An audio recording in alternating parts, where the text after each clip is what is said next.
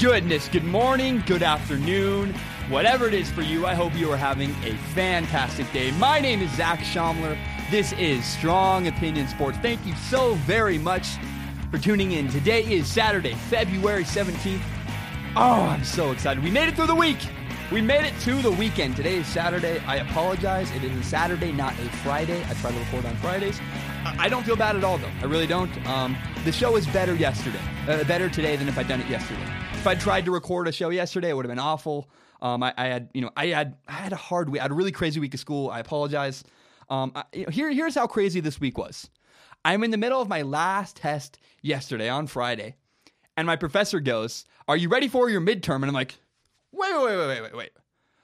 Oh, that's why I've had four tests and two papers. It's midterms. I didn't know. I'm, I'm an idiot. I didn't realize. Um, I appreciate you guys so much. Again, this was the busiest week of school I've had all year, and, and I just thank you so much for your support. We are growing like crazy. It is awesome. It is so much fun. I, you know, I didn't put out, I was so busy this week, I didn't put out one of the small five-minute videos at all, and yet we still grew by like fifteen subscribers. I'm like, what? It's crazy. It's so cool. You guys are awesome. I love this show.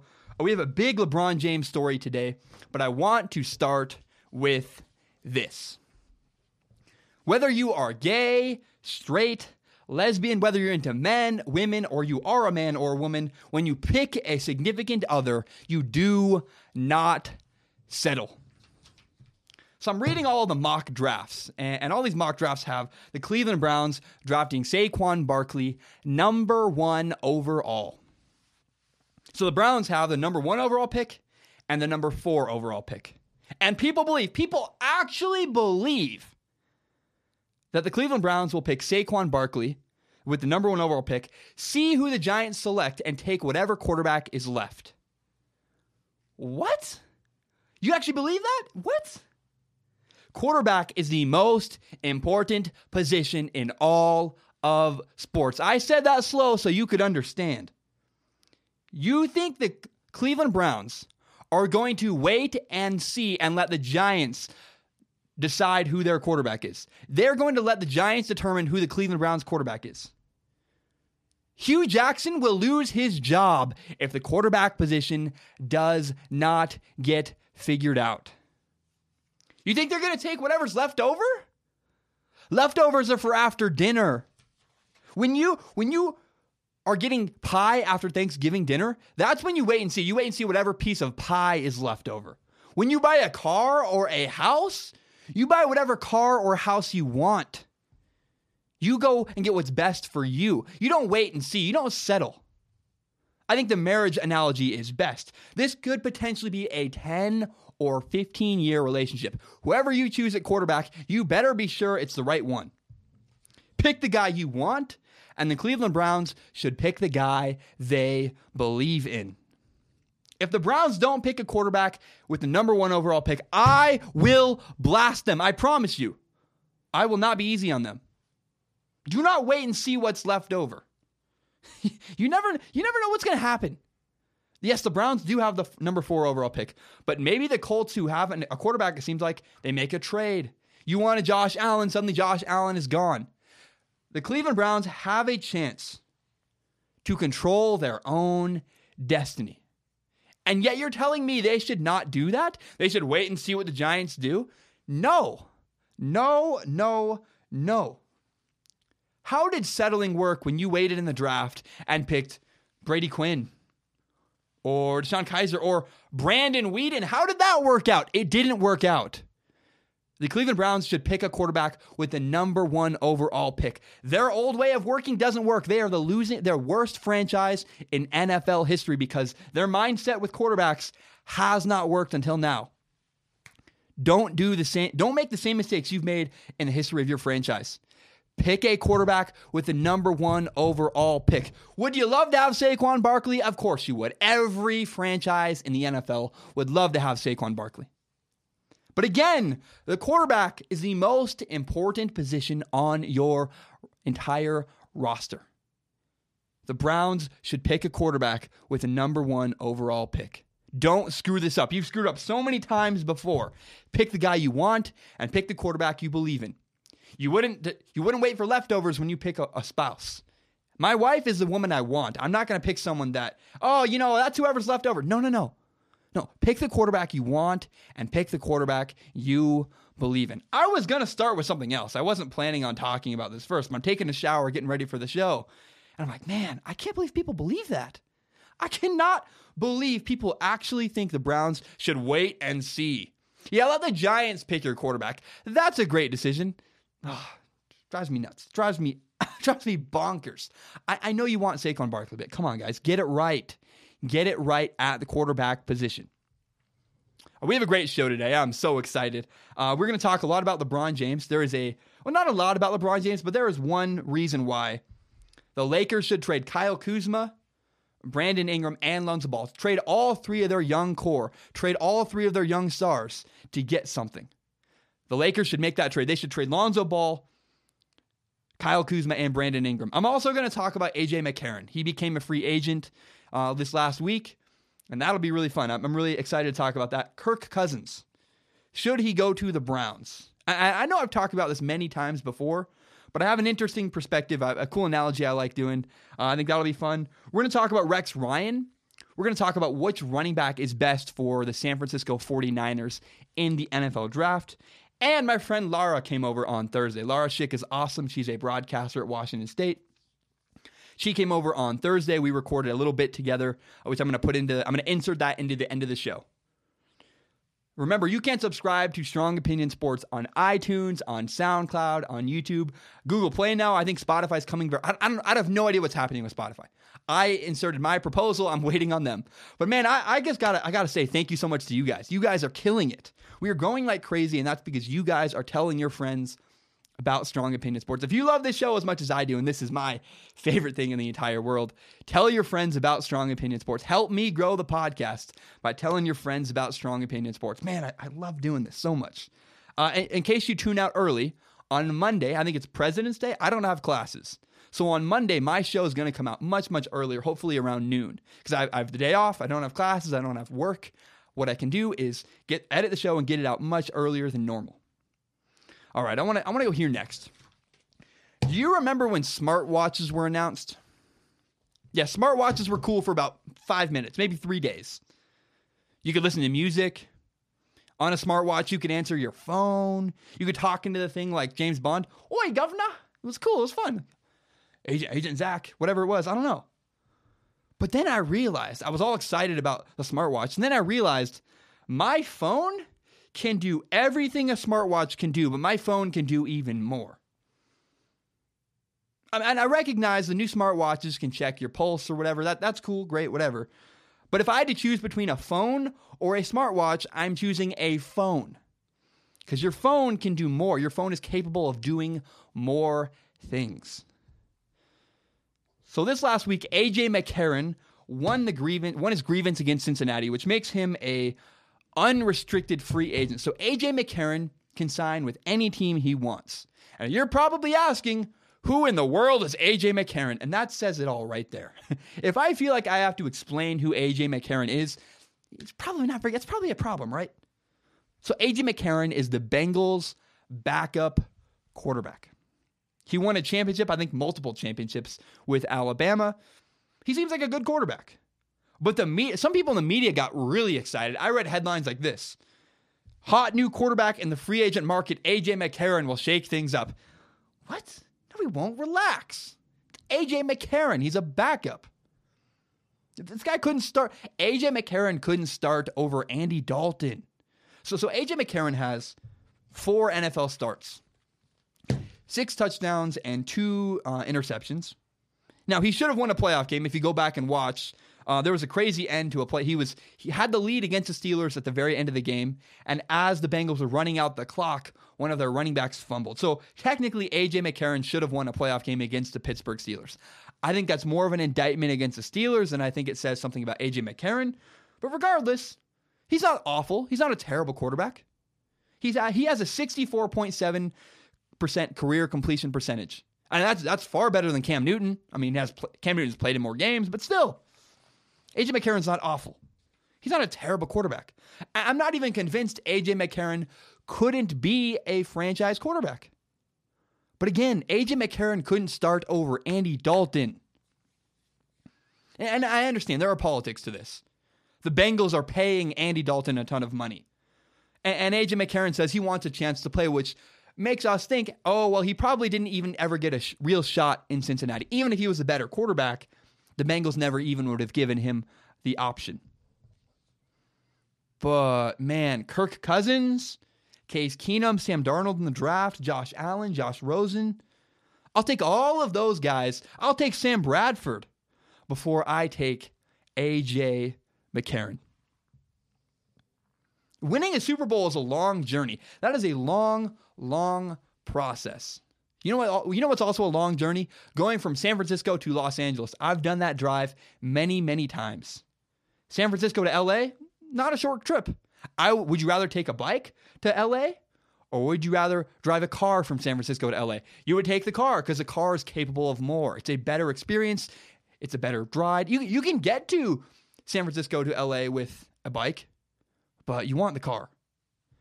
A J McCarron is the bike. The bike is great around San Francisco for a couple, for a little while, for short-term use. A bike is great. A J McCarron is a bike. Kirk Cousins is a car. You want Kirk Cousins for the long haul. You want the full deal. A J McCarron's a great short-term fix, but you would sign Kirk Cousins to be your franchise quarterback. A J McCarron, you're going to bring in to compete. There's a big difference there. I just, I just want to point out, A J McCarron is not the guy. Everyone's like, oh, A J McCarron, he's changing the free agent market. Well, not sorry, not everybody, but there are people out there that are like, A J McCarron really shakes things up. No, he doesn't. He's a backup. Maybe an average starter. Maybe like just below Case Keenum, but we don't know. We haven't seen enough film. We have no idea. And, and the fact that people are going to, like my, the Bears gave Mike Glennon like a huge contract, didn't even use him. It's a waste of money. It's stupid. I would not sign A J McCarron to a huge deal. He's not my franchise quarterback.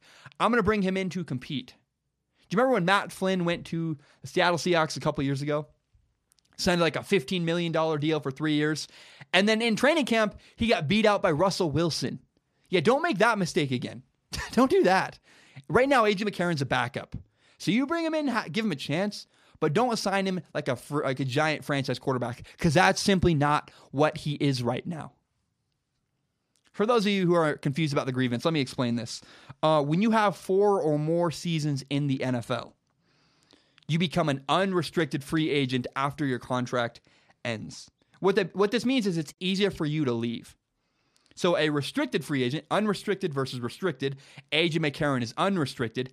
A restricted free agent means the team can match the offer. If you want to, if you are, play for the forty-niners and you want to go to the Rams, the forty-niners can match the offer. Or if they don't want to lose you, or if they don't agree to terms, they can put a hold on you, say you can't leave.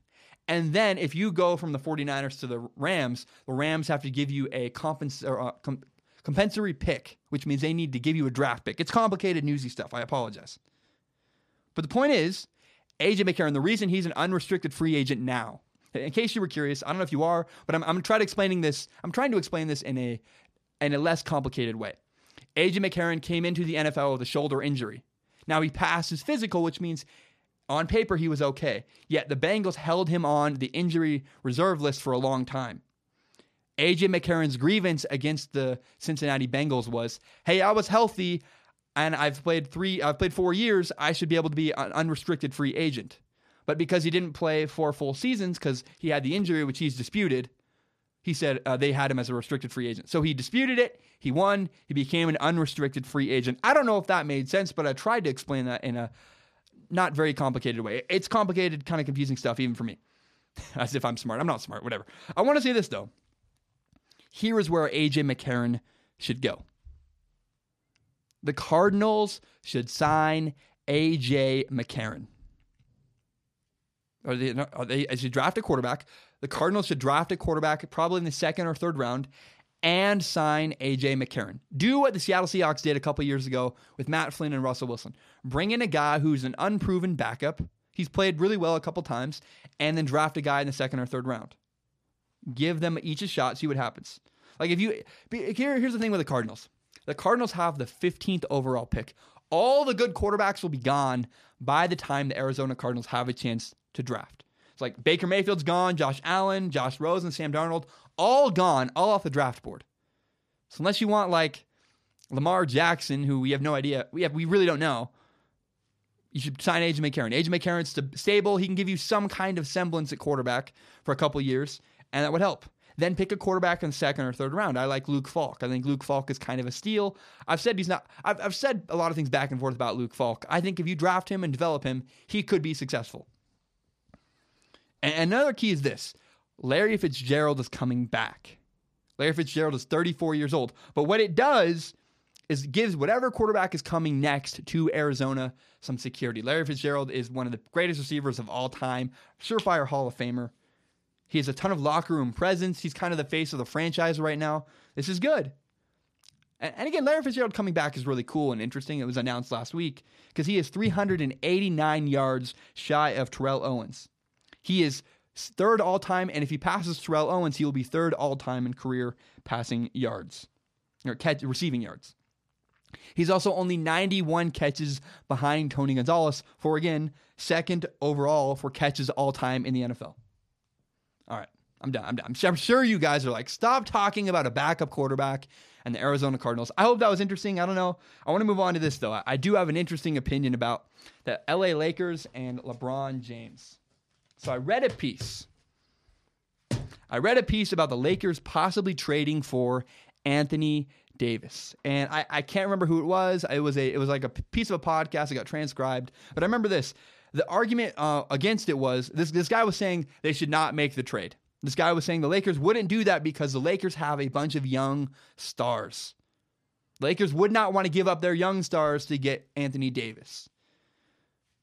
I'm going to tell you why that's wrong. I'm going to tell you why the Lakers should trade for Anthony Davis. Here's what I would do. The Lakers want LeBron James. LeBron James is your number one goal this offseason if you're the L A Lakers. Lakers also want to win a championship. Who doesn't want to win a championship? But especially in L A, you want to win a championship ASAP, as soon as possible. So you trade Lonzo Ball, you trade Kyle Kuzma, you trade Brandon Ingram, all to get Anthony Davis. You want to bring in Anthony Davis. Then you sign Paul George, and because of that, you sign LeBron James. I'm pretty sure Paul George is going to the Lakers regardless. He wants to go. I, does anybody want to stay in Oklahoma City? Like, no offense to Oklahoma City, but if you have the option, if you're if you're mil, a millionaire, I, I promise you, L A, I've lived there, is the best place to live in the entire world if you're rich. L A is incredible if you have money. And L A to Oklahoma City, that's not much of a comparison, especially if you're from L A, which Paul George is. Paul George is going to the Lakers. And, and I don't know how the money's going to work out if you have Anthony Davis, LeBron James, and Paul George, but I know this. I've heard this term used before. When you go to L A, when you go to Arizona, certain places like that, Florida even, they pay you in sunshine, which means you're happy to be there. Like, you think Blake Griffin would rather be in L A or Detroit? Because Cleveland or Oklahoma City or L A, you might take a pay cut to be in L A, especially if you have a chance to win. So I would I would challenge LeBron James and Paul George. You guys want to win games and play in L A? Take a pay cut. Because that's how you're going to win a lot of championships. That's how you're, that's how you're going to compete for a championship if you want to win in L A. Now, here's why the Lakers should do this. Here's why the Lakers should trade, trade away their entire future. Because it's a little bit crazy. Like Kyle Kuzma, Lonzo Ball, Brandon Ingram, that is the future of the Lakers currently. That's like your whole plan is we're going to build this young team and turn them into superstars. Why would you trade that all away for one guy, just for Anthony Davis? Because you're not guaranteed to get Paul George or LeBron James. Why would you do that? What did we learn from the Super Bowl? What did we learn from the national championship? What did we learn from the college football playoff? Well, the Eagles went for it on fourth and goal right before halftime. They threw a touchdown pass to their own quarterback. Eagles won the game. Eagles took a risk and they won. And Nick Saban in the college football national championship benched his starting quarterback, the guy who took him to the national championship the year before. He benched that guy and put in a freshman quarterback. And guess what? It worked. The risk paid off. Taking a risk helped Nick Saban win a national championship. And then in the college football playoff, Georgia and Oklahoma are playing. And Oklahoma decides not to take a risk. They decide not to go for it on fourth and one with the Heisman Trophy winning quarterback. And you lose the game.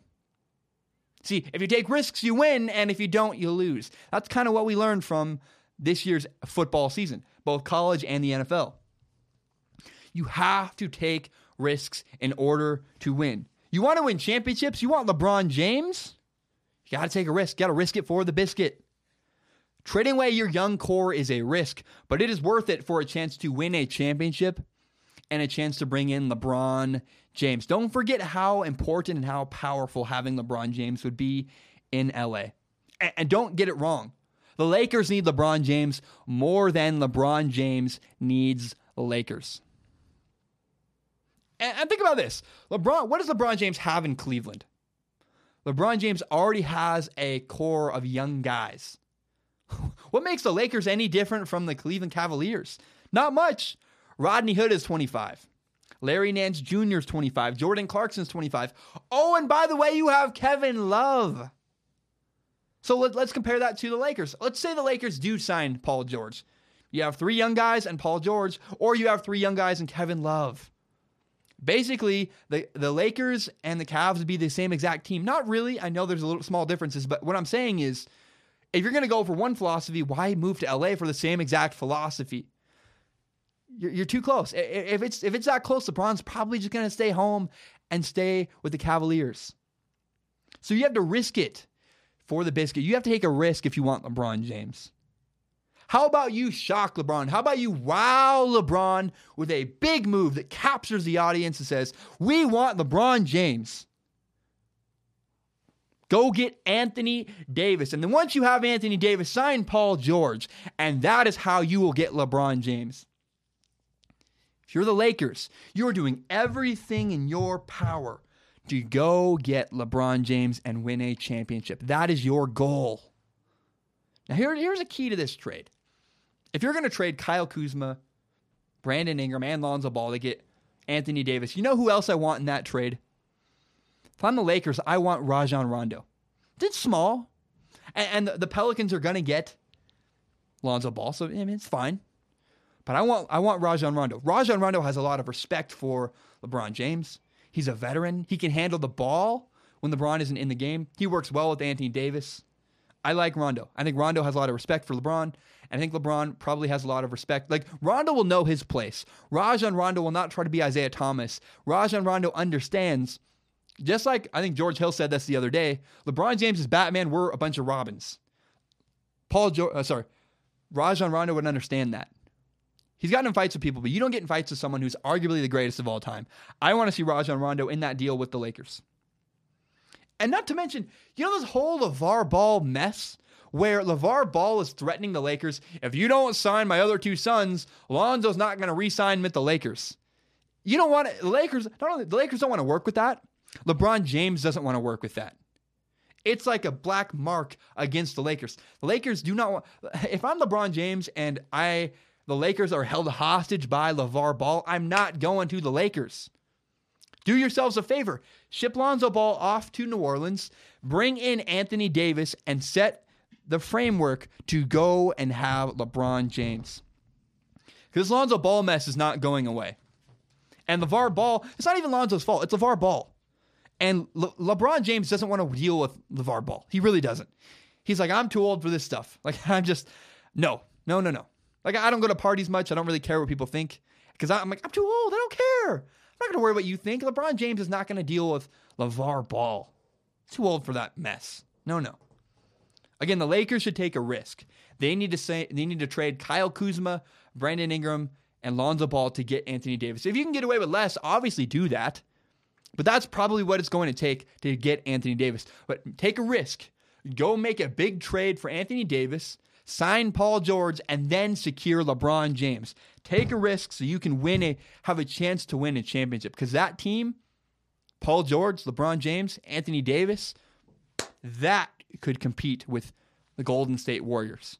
Because guess what? Anthony Davis can shoot threes. I've seen him shoot threes. It's like, wow, that guy can shoot. He's also incredibly long and big and a ton of rim protection. I want to see Anthony Davis and Kevin Durant square off. That, when, when it's a fair fight, too. When when it's not Kevin Durant four versus Anthony Davis one. When it's Anthony Davis, LeBron James, Paul George, and somebody, I don't know who else. But, man, I want to see that team take on the Warriors because that, that's a matchup worth watching, and that's a matchup the Lakers could win. And the Warriors could lose. That's the key, is the Warriors could lose to Anthony Davis, LeBron James, and Paul George. It's fascinating. I love it. I'm convinced, again, Paul George wants to be a Laker. So Lakers should take a risk. Trade Kyle Kuzma, Lonzo Ball, Brandon Ingram. So you can get Anthony Davis, then Paul George and LeBron James, and have a chance to win a championship. All right, I want to talk about this. I I, I promise. I, I want to make this promise. I love Strong Opinion Sports. It's my it's my favorite thing in the entire world. Uh, I take headlines and stories in sports, then I formulate my opinion about them and share them with you guys. I, I think it's very similar to being a stand-up comedian, where I try to draw from my own life. I try to make comparisons to this or that and compare them to sports. It's my favorite thing in the world. I love it. I love writing about sports, but I'm better. I'm not. A, I'm not good at punctuation, so I'm better talking. This is my. I like talking. It's my favorite thing in the world. Well, a news host recently criticized LeBron James for talking about politics. And in my opinion, LeBron James can do whatever he wants. I'm not going to control, try to control anybody. But I want to make it very clear. I am here for sports. I'm here to talk about sports. You're here to hear me listen about sports. For me, sports is an escape from the bigger issues of the world. I, I, I would hope that my show, I hope Strong Opinion Sports, can be a break from all the outside noise. So again, I want to make a promise. I'm not talking about politics. I'm not doing that. I'm not going there. I promise to stick to sports. The only time I will ever veer away from sports is when I talk about suicide, because my brother committed suicide. It's it's a really big deal to me, and I, I it's my life's mission. I want to stop suicide. I want to end suicide. It's not really I don't know how to end that completely, but it's a huge deal. No one talks about it. It means a lot to me because my brother committed suicide. But that's it. That's because I don't want suicides to happen. A, a lot of people on the internet hate me, and that that's fine. But, but as long as they hate me for my sports opinions. I want you to hate me because I like LeBron James and Tom Brady. I'm a sports guy, not a politics guy. I don't want you to hate me because I said the wrong thing about abortion or domestic violence. I'm not here for that. I'm not. The day after a big school shooting, I'm going to talk about sports. I'm going to focus on sports. I love my show. It's a ton of work. It's my favorite thing in the world. And I would hope for you, it's it's a chance to get away from all the outside noise, take a break, and focus on sports. That's what I love about this show. That's why it's, I love this thing. I'm in my own little world. I talk about sports, and I only talk about sports. So I hope when you guys have a bad day at school or bad day at work or whatever it is, I hope this show can be a break from all of that. I love Strong Opinion Sports, and I love you guys. It's my favorite thing in the world, and, and I hope my show can be a light that makes your day better. I really do. All right, let's talk about Kirk Cousins. Um, priorities are a big part of my life, a big part of all everyday life. Now, appearance appearance to me is not a big priority. I don't care much about how I look. I really don't. As long as I don't look disgusting, I'm happy. I'm good enough. I'm like I'm probably like a six point five. I'm a seven out of ten maybe. Good enough. I'm not worried about it. But I see some couples who go to the gym, they t- they drink smoothies together, they do the protein shake. I'm, I'm never going to be that guy. I play basketball a couple times a week, but I'm still going to eat that Twinkie. I just, I don't, I don't, appearance is not a thing that matters to me a lot. Or partying, it's not, not a priority to me. I don't go out to parties. I, I stay in and I play basketball and I work on my podcast, and that's what I do with my free time. It's all about priorities. Life is a lot about priorities. What do you prioritize? What's more important to you? Like, again, with appearance, I'm right in the middle. I don't really care. Play basketball, eat Twinkies, I'm happy. Joe Thomas is a legend in Cleveland. He's an all-pro left tackle for the Cleveland Browns. He's still playing. I want to make that clear. I don't know if that was clear. Joe Thomas is still playing in the N F L.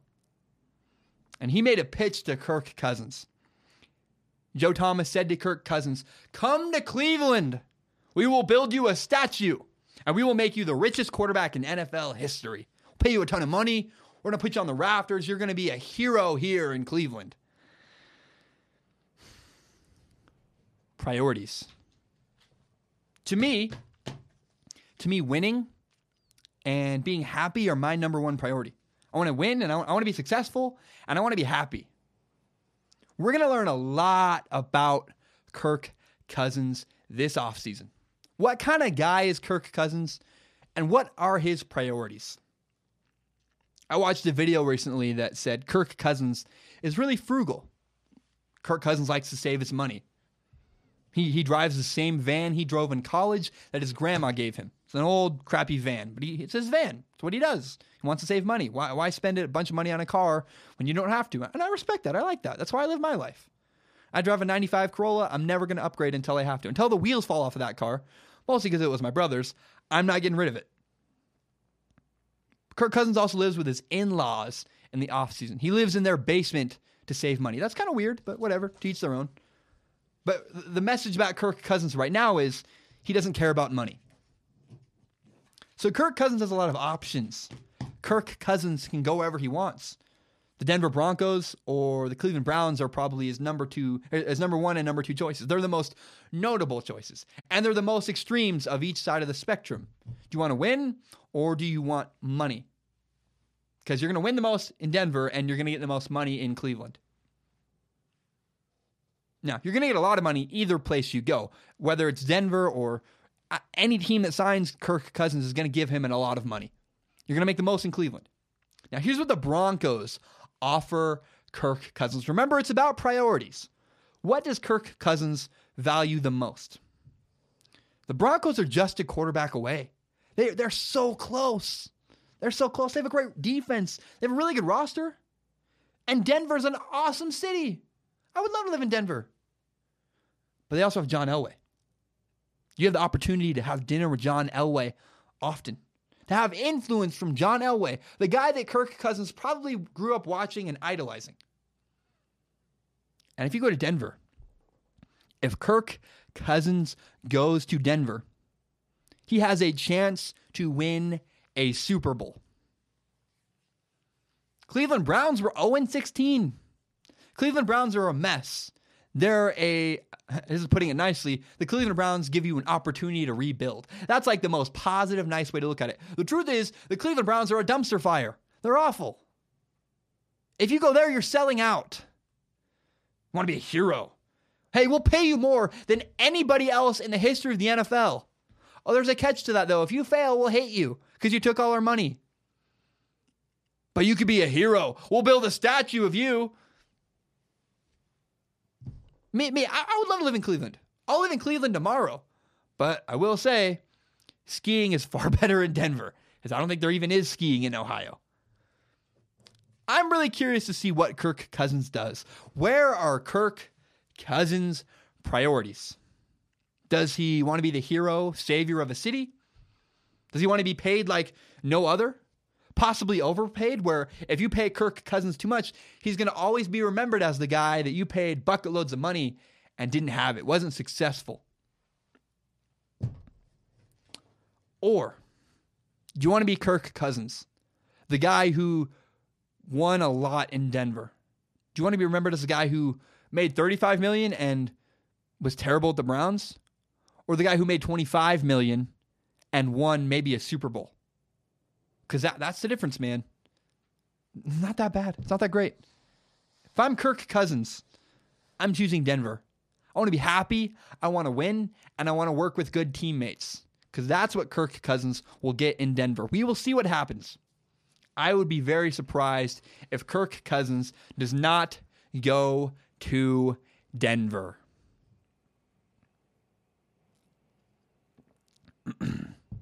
forty-niners fans, you guys want me to talk about the forty-niners. I know that. You guys love them. I, I, I love, I enjoy the forty-niners. They're, I, I've never been this close to a team. I've never followed a team this closely before. It's a ton of fun, man. I, I, li- I like the community. I've been to San Francisco many times. I really like San Francisco. And I, I, I like following the forty-niners. They're, they're an interesting franchise. I really do. I enjoy it. I'm excited. Their future's good.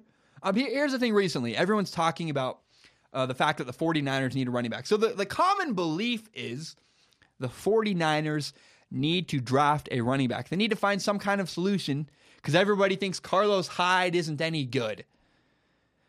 I'm probably regret this topic because in hindsight, I wish I'd done more preparation. But I want to say, I looked at the N F L draft.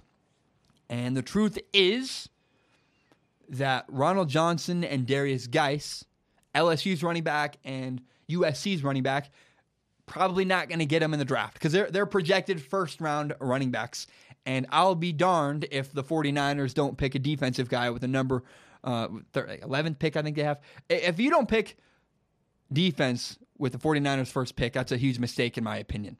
Get a guy who can play immediately. And you're not going to get Saquon Barkley. It's never happening. So who's left? Who Who's available in the N F L draft that the Browns could use to replace Carlos Hyde? Here's my favorite. But there's li- every guy I'm going to name has limitations because there's a reason they're not a first-round draft pick. So I like Rashad Penny from San Diego State. I like him a lot. I really do. Um, he's a single-season rushing record holder uh, for the San Diego State, I think, Aztecs. He beat Marshall Falk's record, which is pretty cool.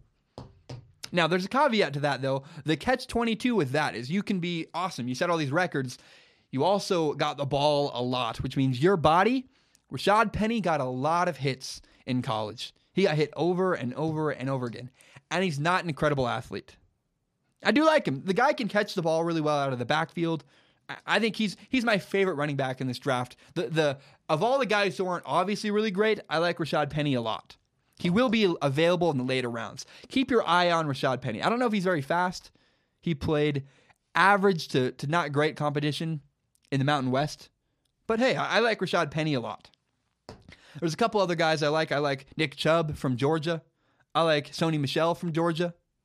I like Kerryon Johnson from Alabama, although I think Kerryon Johnson carries his pads a little too high. He's pretty loose with the ball. That scares me a lot. Now, Kalen Ballage, I don't know if I said that right, from Arizona State is really underrated. Kalen's great. He could be a steal in the later rounds of the draft. I, I, I like. He's got a, a a tall, a bigger frame, a little more slender, but he, I like his vision. I think he's actually a really good running back. I would, I would, I would wait on him and take him in the fourth round, maybe. He's a steal if you can get him. Well, the truth is, I'm looking at all these running backs in the N F L draft, and I don't, I don't see that any of them are better than Carlos Hyde. I don't know that any of them are an improvement on Carlos Hyde. I draft a running back, but I, I, I keep Carlos Hyde around.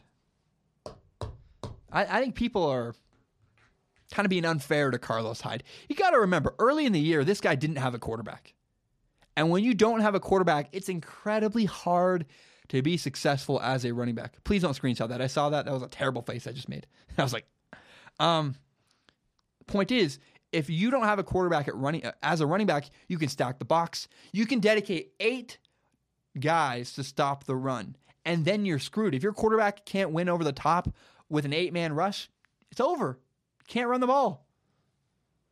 And I think I really think people are blaming Carlos Hyde for things that were not his fault. Now, I get it.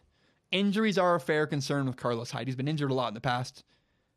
And, and, and he did have a very costly fumble against the Carolina Panthers. I get it. But to take emotion out of it, did Carlos Hyde not play better with Jimmy Garoppolo in the lineup?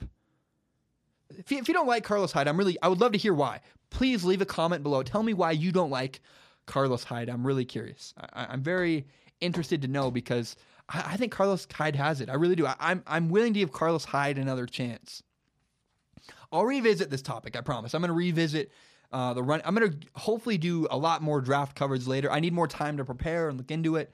This is just kind of my initial look at the running backs in the N F L draft. I was like, I'm not that impressed, and I think Carlos Hyde is better. I really do. I really do. I think Carlos Hyde is worth keeping around, and I don't know that anybody attainable for the 49ers in the N F L draft is really an improvement on Carlos Hyde. I don't think so. I keep Carlos Hyde around. Guy can catch. Guy can run. He's a good running back. I like him. I really do. And I think he's he's poised to make a have a breakout season this year. I really do. You hear what he said about the Super Bowl, by the way? Carlos Hyde said if the 49ers had had Jimmy Garoppolo all year, they're a Super Bowl team. And I, I agree with him. I really do. So I, I'm excited, man. I, I really think the future of the 49ers is bright.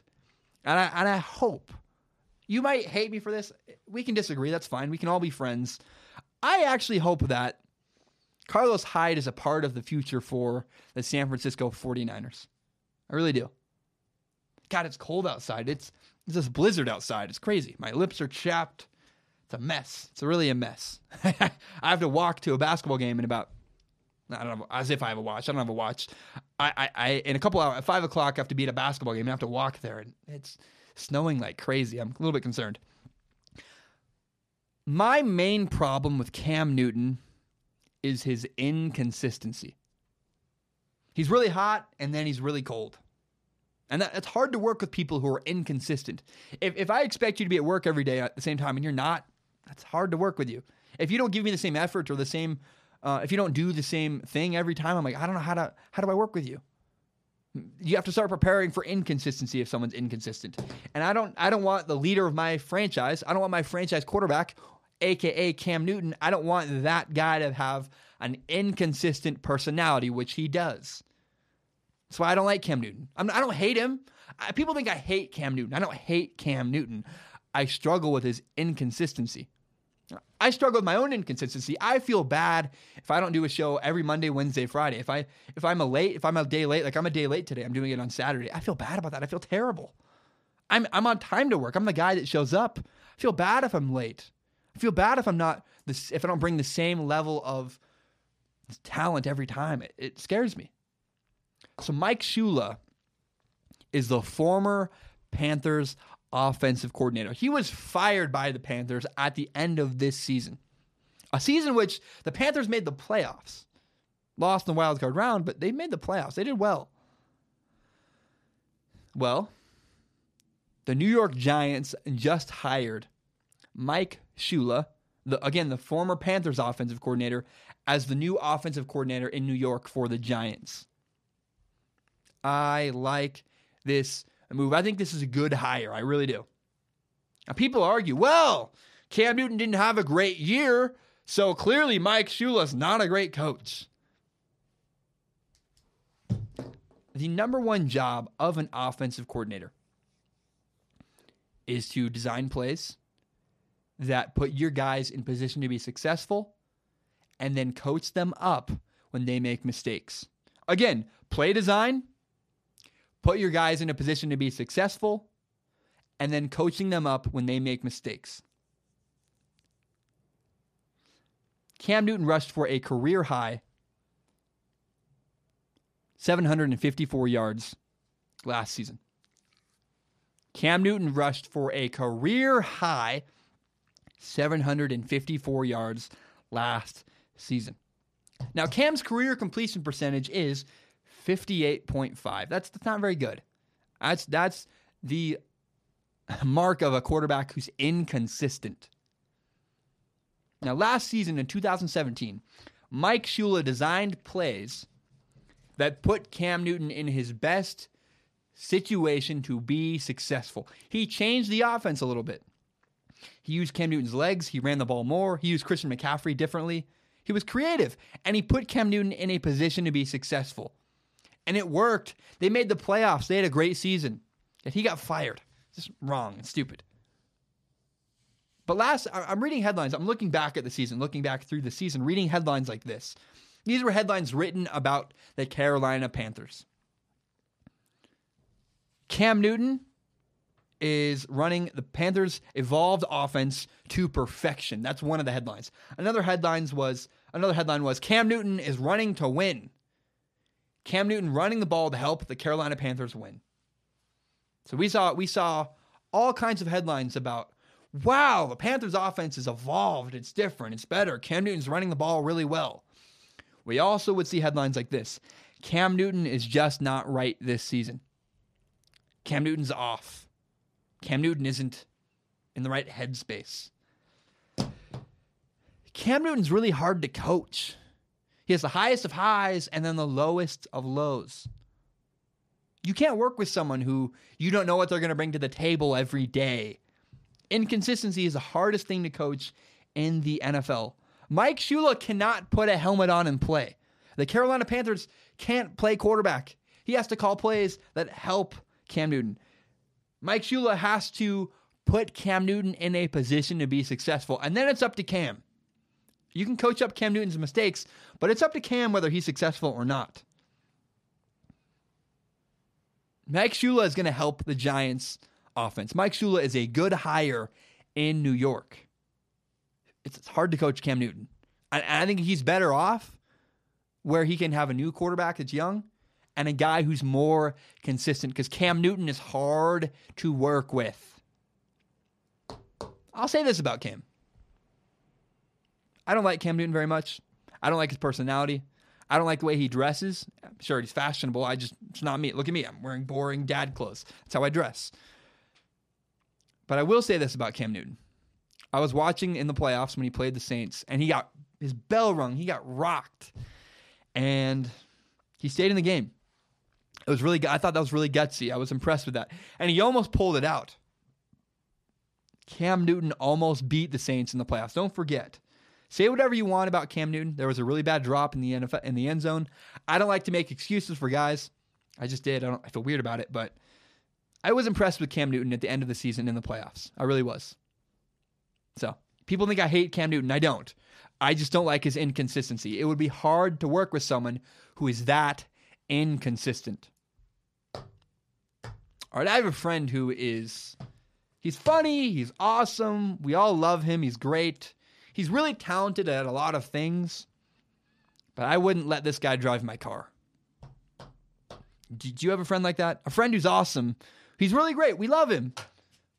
I threw my pen. But when it comes to responsibility, we're not going to give that guy that responsibility. We're not going to trust that guy that much. I'm not giving the guy, I'm not giving that friend the keys to my car. For me, that guy is Rex Ryan. Rex Ryan is incredibly talented. And he's great at coaching defense. The one aspect of football he's good at, he's a great defensive coordinator. He's great at defense. But I am not hiring Rex Ryan to be my head coach. No, no, no, no, no. I'm not giving Rex Ryan the keys to my car. Now, defense, Rex Ryan is great. I can name numerous times where Rex Ryan beat the Patriots. Most notable is two thousand ten in the A F C divisional round. Rex Ryan knocked Tom Brady and the Patriots out of the playoffs in two thousand ten. Mind you, he won with Mark Sanchez as his quarterback in New York, where the swirling winds are hard to throw the football. Weak-armed, I have a weak arm, weak-armed Mark Sanchez. Rex Ryan was able to win with Mark Sanchez because his defenses were incredible. I would hire Rex Ryan as my defensive coordinator, not my head coach. But Rex Ryan's great at defense. He's consistently was, he was consistently in the top rankings of all defensive categories. Rex Ryan's awesome as a coach, as a defensive coordinator, not a head coach. But I would, I, I would hire Rex Ryan. And I, I want to see Rex Ryan come back to football. I miss the guy. He's awesome. You know who Mike Leach is? Mike Leach is Washington State University's head football coach. And Mike Leach and Rex Ryan are so similar. They do not care. They say whatever they want, and I want that guy back in football. I so badly. I love Rex. I miss Rex, and I want to see Rex Ryan coaching again in the N F L. I gotta, I gotta ask, why, why does Rex Ryan never coach in college? Why did Rex Ryan never do that? I don't know. Is it because, um, well, first of all, of course he's not a head coach uh, in college because he's not very detail-oriented. He doesn't, he just doesn't, doesn't do that. So maybe that's why Rex Ryan will never be a college head coach. But why not? I would love to see Rex Ryan coach in college. If I'm eighteen years old, like I was recently, how old do you think I am? You have no idea. I'm very curious. Um, if I'm a guy entering college, and I, I did this process once. I got recruited for football. It was awesome. Met a bunch of coaches. If I'm in the room with Rex Ryan, dude, I want to play with him. I love Rex Ryan. I would love to play with him. I'm just curious, why doesn't Rex Ryan try coaching in college? I would love to know. Is it because Rex Ryan thinks he's a defensive guy? Is it because he thinks he can't branch out? Like, you know, on defense, I struggle with quarterbacks, and you need a quarterback to win in college. Is that the mindset? I don't know. I don't really understand. Is it maybe because Rex Ryan's dad was an N F L coach, and he maybe prefers the N F L because it's easier to... I don't know. I, I have no idea. I don't understand. Why hasn't Rex Ryan ever been a head coach in college? I'm curious. Maybe, again, it's because he doesn't want to deal with that. He doesn't want to deal with eighteen to twenty-one-year-olds. And I, I get that. I, maybe maybe trusting Rex Ryan with college kids is not a good idea. I don't know. But I, I want to see Rex Ryan back in football. I would love to see Rex Ryan back. dude would be great for my show. That's selfish of me, but man, Rex Ryan would make this show more fun. We would, I would love to talk about Rex Ryan and his crazy quotes. It'd be a ton of fun. Uh, my good friend Laura is a Lara. My good friend Lara is a broadcasting student here at Washington State. Good, good, really good friend of mine. I talked about her uh, in the Super Bowl episode. I went and picked her up in the middle of the Super Bowl because that's how close we are. Like I really, I would do a lot of, I, I would do almost anything for Laura. She's a good friend of mine. She supported me a lot. Really good friend. Um, helped me through football season. We worked together on the on the sideline of games. Uh, it's awesome. Lara loves sports, and I wanted to have Lara on camera. I wanted to help get Lara on camera because she's a broadcasting student, and uh, I wanted to help her out. You should see Lara watch a football game, by the way. My goodness. It scares me. Like, I'm pretty reserved, pretty quiet. Lara's yelling. She's angry. I'm like, man, this girl gets football. It's fun. So uh, Lara came over on Thursday. We talked about the demise of the Seahawks, why we think the Seahawks are really screwed. We talked about the Seahawks. We also talked about Lonzo Ball and LeBron James, kind of that dynamic. A little bit of Lonzo Ball and his dad. I don't understand. Lara has a, a cool relationship with her dad, so we talked about Lonzo Ball and his dad. I'm going to insert Lara's conversation right here, so please enjoy. This is Lara Schick and me talking about the Seahawks and then Lonzo Ball. Lara, I want your opinion on the Seattle Seahawks. I look at their season next year, and I'm really worried about them. The Rams are finally good. The 49ers are making a resurgence. They just got Jimmy Garoppolo. And I actually look at the Seahawks. I'm like, I don't think they're going to make the playoffs next year. Mm-hmm. Like, they actually have significant problems, and I don't know how they're going to solve them. What do you think of the Seahawks? Yeah, I would say I'm definitely worried. I, in the past, they've never really been a consistent team. So having hope for them, I've had hope for them. But this year, not so much. You make a good point. I actually hadn't thought about that. But you think about it, the Seahawks had a great couple years, and they looked like they were building a dynasty. Then they lose to the Patriots on that horrible play on the goal line. They should have just ran the ball, whatever, point, point. Uh, regardless. They looked like they were building something. They lost to the Patriots, and they haven't been the same ever since. Yeah. And you're right. They're, they are kind of falling away. Mm-hmm. And if you look at the N F C next year, you have Aaron Rodgers is coming back. Mm-hmm. So the Packers are going to be good. The Lions are making a resurgence with Matthew Stafford. They just got a new head coach. The Falcons will be back. The Cowboys won't have an Ezekiel Elliott suspension. Saints will be good. The Eagles will be good. The N F C is chock full of really good teams, and I don't. I just don't see a way the Seahawks make it into the playoffs. I couldn't agree with you more. On top of all of that, their roster is depleting. They have fifteen unrestricted free agents, starting with Jimmy Graham, Thomas Rawls, Byron Maxwell, and Paul Richardson. So leaving them, honestly, with Russell Wilson to hold the offense. I mean, it's true. They really only have Russell Wilson. He, it's that's the biggest problem with the Seahawks. They have no offensive line. They have an aging defense, and they're just Russell Wilson. Yeah. And how'd that work out last year? It didn't work out. Mm-hmm. They didn't make the playoffs. Russell Wilson had thirty-two of their thirty-five offensive touchdowns, and that's not enough. Uh, Russell Wilson can't carry a team on his own. It really, if Aaron Rodgers can't do it, if Aaron Rodgers can't make, will his team to the Super Bowl, sure as hell Russell Wilson can't. Yeah. And I just I see an aging defense. They're not as old as you think. You mm-hmm. see Richard Sherman's twenty-nine, Cam Chancellor's twenty-nine.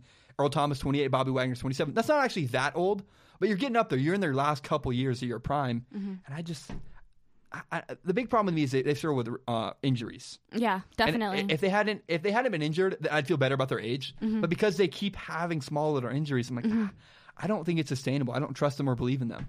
Yeah, I mean, I think if you want to talk about injuries, and I think injuries, you can either come back from them or you can't come back from them. Look yeah. at R G three. He couldn't come back from his A C L tear. He was great for a little bit, but he couldn't come back from it. And I think I'm hoping the Legion of Boom can come back and be as great as they can because people say defense wins games, but I'm not sure about that one this year. Well, the problem with an aging body is you don't recover as fast or as well. Yeah. So they they could be fine in August, mm-hmm. but are they going to be healthy in November? That's the problem is mm-hmm. are they going to keep having the same running into the same wall over and over again with having injuries? Yeah. And talk about running into the same wall. Here's what drives me nuts about the Seahawks. The offensive line is still an issue. Yes. It's I don't know how you don't how do you not fix it by now? Yeah. If if my mom told me to do the dishes every single night and I was like, yeah, sure, I'll get to it, and I promised I would, but I never did three years later, that'd be an issue. You it, they keep saying they want to deal with the offensive line and they're not dealing with the problem. And, and I don't know how you I just until you fix the offensive line, you're not going to win.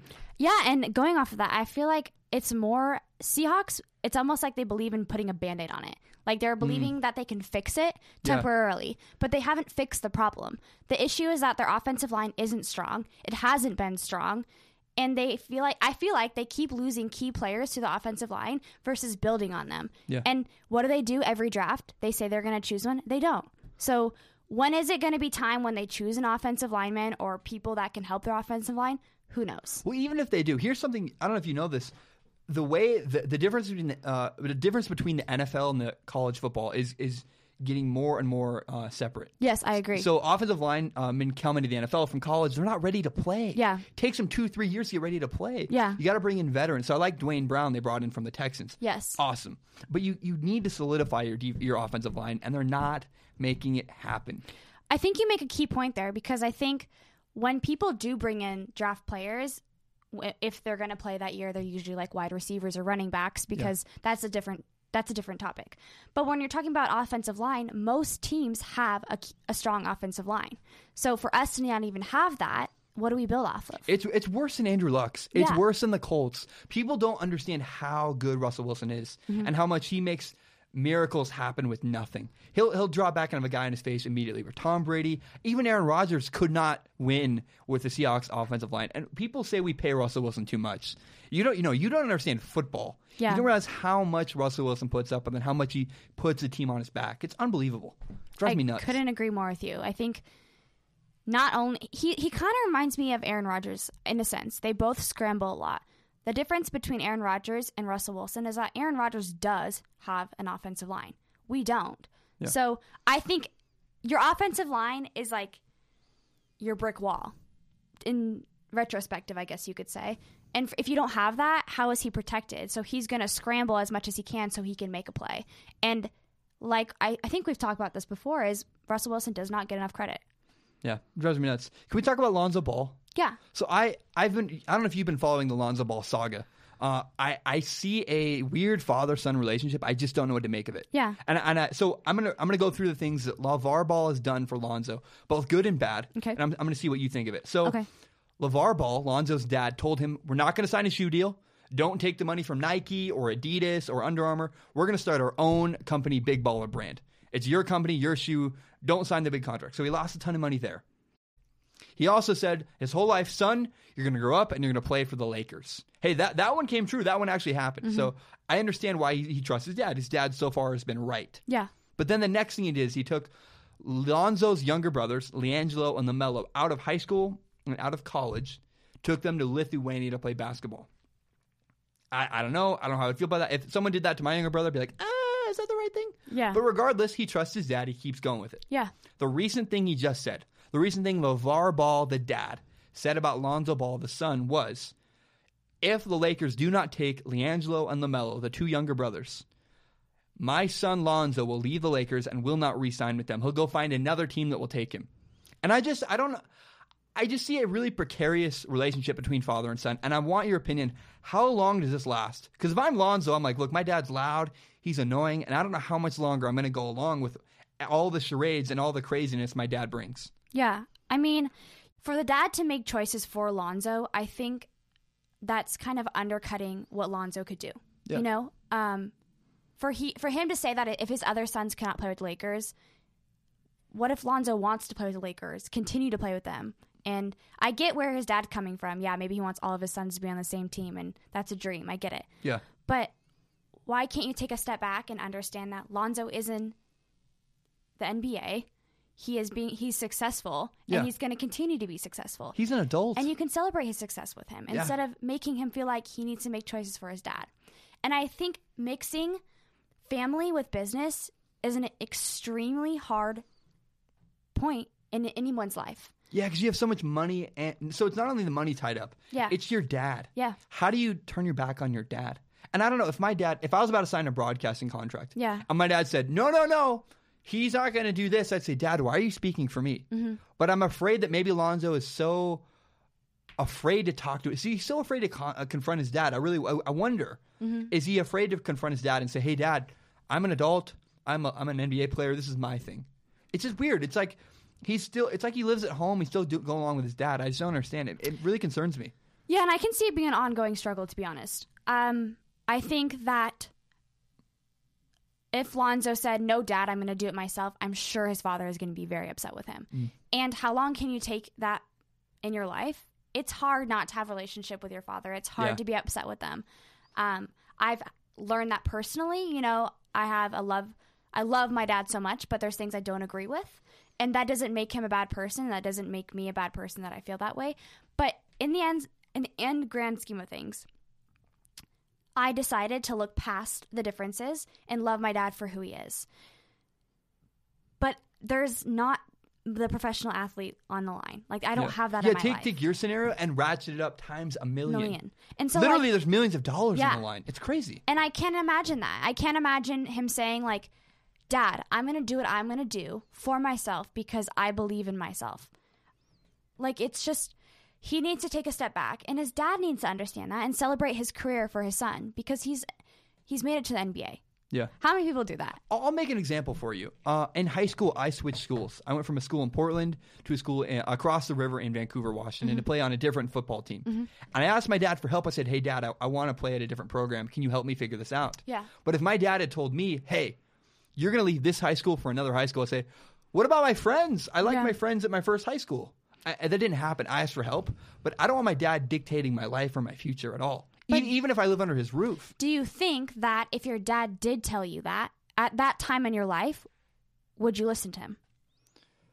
So I think it's probably because I, I trust so my too. dad. Right? I would. Yeah. I would listen to my dad too because we trust our dads. Yeah, growing up, that's all you look up to is your parents, and in life, you don't. You can't trust many people. I mean, yeah. I think you and I both can contest that. Yeah. So if your dad tells you to do something, I would do it. If my dad told me this is going to be good for you, I'm going to be like, maybe I don't agree with you, but I'm going to do it because I trust my father. So if we put ourselves in his shoes, we can maybe understand where he's coming from. But I agree with you that his father shouldn't dictate his path nor his journey throughout the N B A. Will you take Lonzo on your team?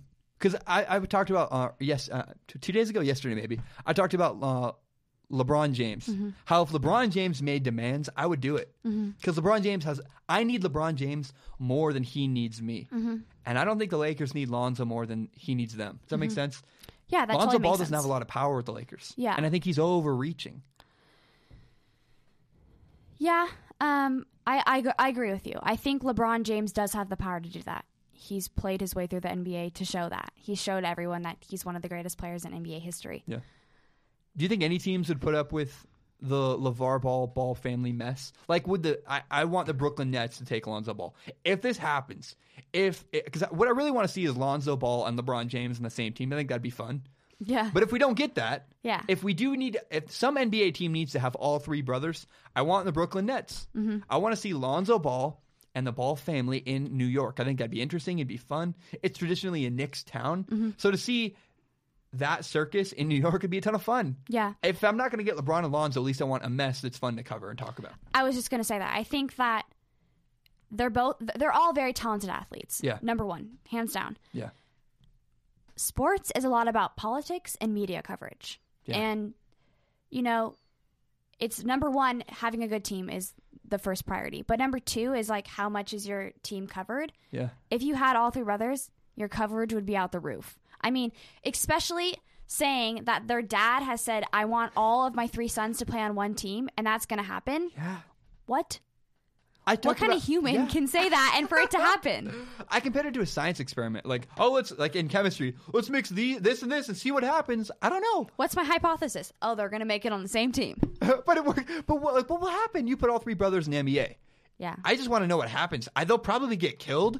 But that's a, a ton of fun to watch. Yeah. I'm curious. I want to know. Yeah. And I want to talk about that. I, yeah. I really, really, the N B A is all about, st- sports in general is all about drama. Because mm-hmm. again, you're right. If you're not going to win a championship, be interesting. Do something that grabs my attention. And that, that would grab, for a bad franchise like the Phoenix Suns or the Brooklyn Nets, that would grab my attention more than anything else. For sure. I mean, remember when Lonzo Ball's girlfriend got pregnant? Mm-hmm. I saw people that, I had no idea they even knew who Lonzo Ball was. I didn't know they liked sports. We're like, hey, did you see Lonzo Ball's girlfriend's pregnant? I'm like, what? What? The dude's a superstar. It's and media coverage. He's not even a good basketball player, and he's a huge superstar. Yeah. It's, it's crazy. It's it's really like, wow. It's kind of like the world we live in. Why are the Kardashians famous? Who the who hell knows? knows? But, man, they have a lot of television numbers. I mean, people want to see that. Yeah. And I'll be quite frank. I know people are mad and they don't like Lonzo Ball, LaVar Ball. I, I get why people don't. Mm-hmm. I love it. Yeah. I, I it's like it's like blood sport for me. I think it's so fascinating. Like, well, and, I, and I you just, and I have oh. talked about this before. Is like, there's that enemy in sports. Why does that exist? Because it brings viewers in. Yeah. And what brings viewers is it makes profit. Star so, Wars is better with Darth Vader. Yeah. You need you need villains. The Patriots are a great villain, and LaVar Ball sure as hell is a great villain. Keeps the storyline going, I would say. Oh, yeah. Oh, yeah. Well, thank you so much. Is, do you have anything else to add? No, I think we covered everything, and I'm glad I was able to share my opinion. Yeah, thank you so much for coming. I, I look forward to having you back in the future. I think the more we work together, the better it'll be, and I'm really excited for working together with you in the future. Me too. Thank you, Zach. I appreciate it. All right, guys, that's the show. Thank you so much for listening and watching. I really appreciate it. Um, I already started prepping Monday's show, and Monday is going to be awesome. I got some really great stories. I'm working really hard. I want to talk about college quarterbacks. I just wanted more time to prep that topic because I want to get it right. If I'm going to make claims about guys in college, I want to get it right. So I've been working really hard on talking, on preparing a topic about the college football quarterbacks that are entering the N F L draft. I'm working camera at a basketball game tonight. So this episode may or may not post later tonight, Saturday around eight o'clock. I hope to get it out earlier, but I have to be at a basketball game at five to operate a camera. So doing my best. Hope to get it out soon. But man, I, I love you guys so much. I, I, I love doing this podcast. I love that you guys support me. It's really cool. Um, I just, I appreciate it, you guys. I, I, I've, I've never, I, I really, I get a lot of hate on YouTube. I really do. But man, I get way more positive comments. I get way more like, you're awesome. I love your show. And just, it means a lot to me. It really does. Please continue. I, I want to grow this. This is my dream. I want to do this as my job. I would love to. If I get to two grand a month, that's all I need. I need enough money to survive and make my podcast, and that would be awesome. I'm ambitious. I'd like to take over the world, obviously, but man, like, I just want to get there. And once we get there, we can do, I want to put this show on Twitch. I want to stream this show live. I want to hire Spencer to be my producer, and we can do even more stuff. We could probably do a show every day. I, I have so many dreams and so many aspirations, and Strong Opinion Sports is the way to get there, and I really appreciate you guys watching and supporting, and I generally seem to like my show, which I it means so much to me because I love my show and I think my show is awesome. But to have other people say that they like it too means means the world to me. It, it's so cool. So again, if you like Strong Opinion Sports, share this with your friends on Facebook, on Twitter, on Instagram. Share the link. Um, you guys know the drill. I mean, if you've watched to this point in the video, you guys know the drill, and I, I appreciate you guys. I love you guys so much. Keep telling your friends about it. I really appreciate it. Again. Uh, no classes on Monday. I it's I think it's President's Day. I have no classes on Monday, which means that I can record my show like at eight a.m. We're going to get it ready. We're going to get it going. I'm going to put Strong Opinion Sports out hopefully by, I'm, I'm going to do this by one o'clock on Monday. Bam. I, I'm, I'm pretty sure I can do that. I can meet that deadline. I want to get it out early so you guys can watch it before you leave work or whether you're on your lunch break or driving home in the Bay Area. I don't know, but I want to get Strong Opinion Sports out earlier for you guys on Monday. And I will be doing a show. Other people will take the day off. They might say, oh, I'm not going to record a podcast or I'm not going to do a show. I'm going to take the day off to hang out with my family. Your boy, Zach, I'm aware that those are the days I can make a difference. So if, and everybody else takes a day off, you don't want to hear backup radio host. Tell your friends, listen to me because I, I will be here. I'll be making shows. I'll be making a podcast. I'm very, very excited. Uh, man, thank you so much. My name is Zach Schaumler. Thank you so very much for tuning in. I really appreciate you guys. I love you guys so much. I hope you guys have a great day. Enjoy your weekend. I got, man, Monday's going to be awesome. Monday's a great show, ready and prepared to go. So have a great day. Enjoy your weekend and have a great one, everybody. Ba-dum-bum. Bam, we're done.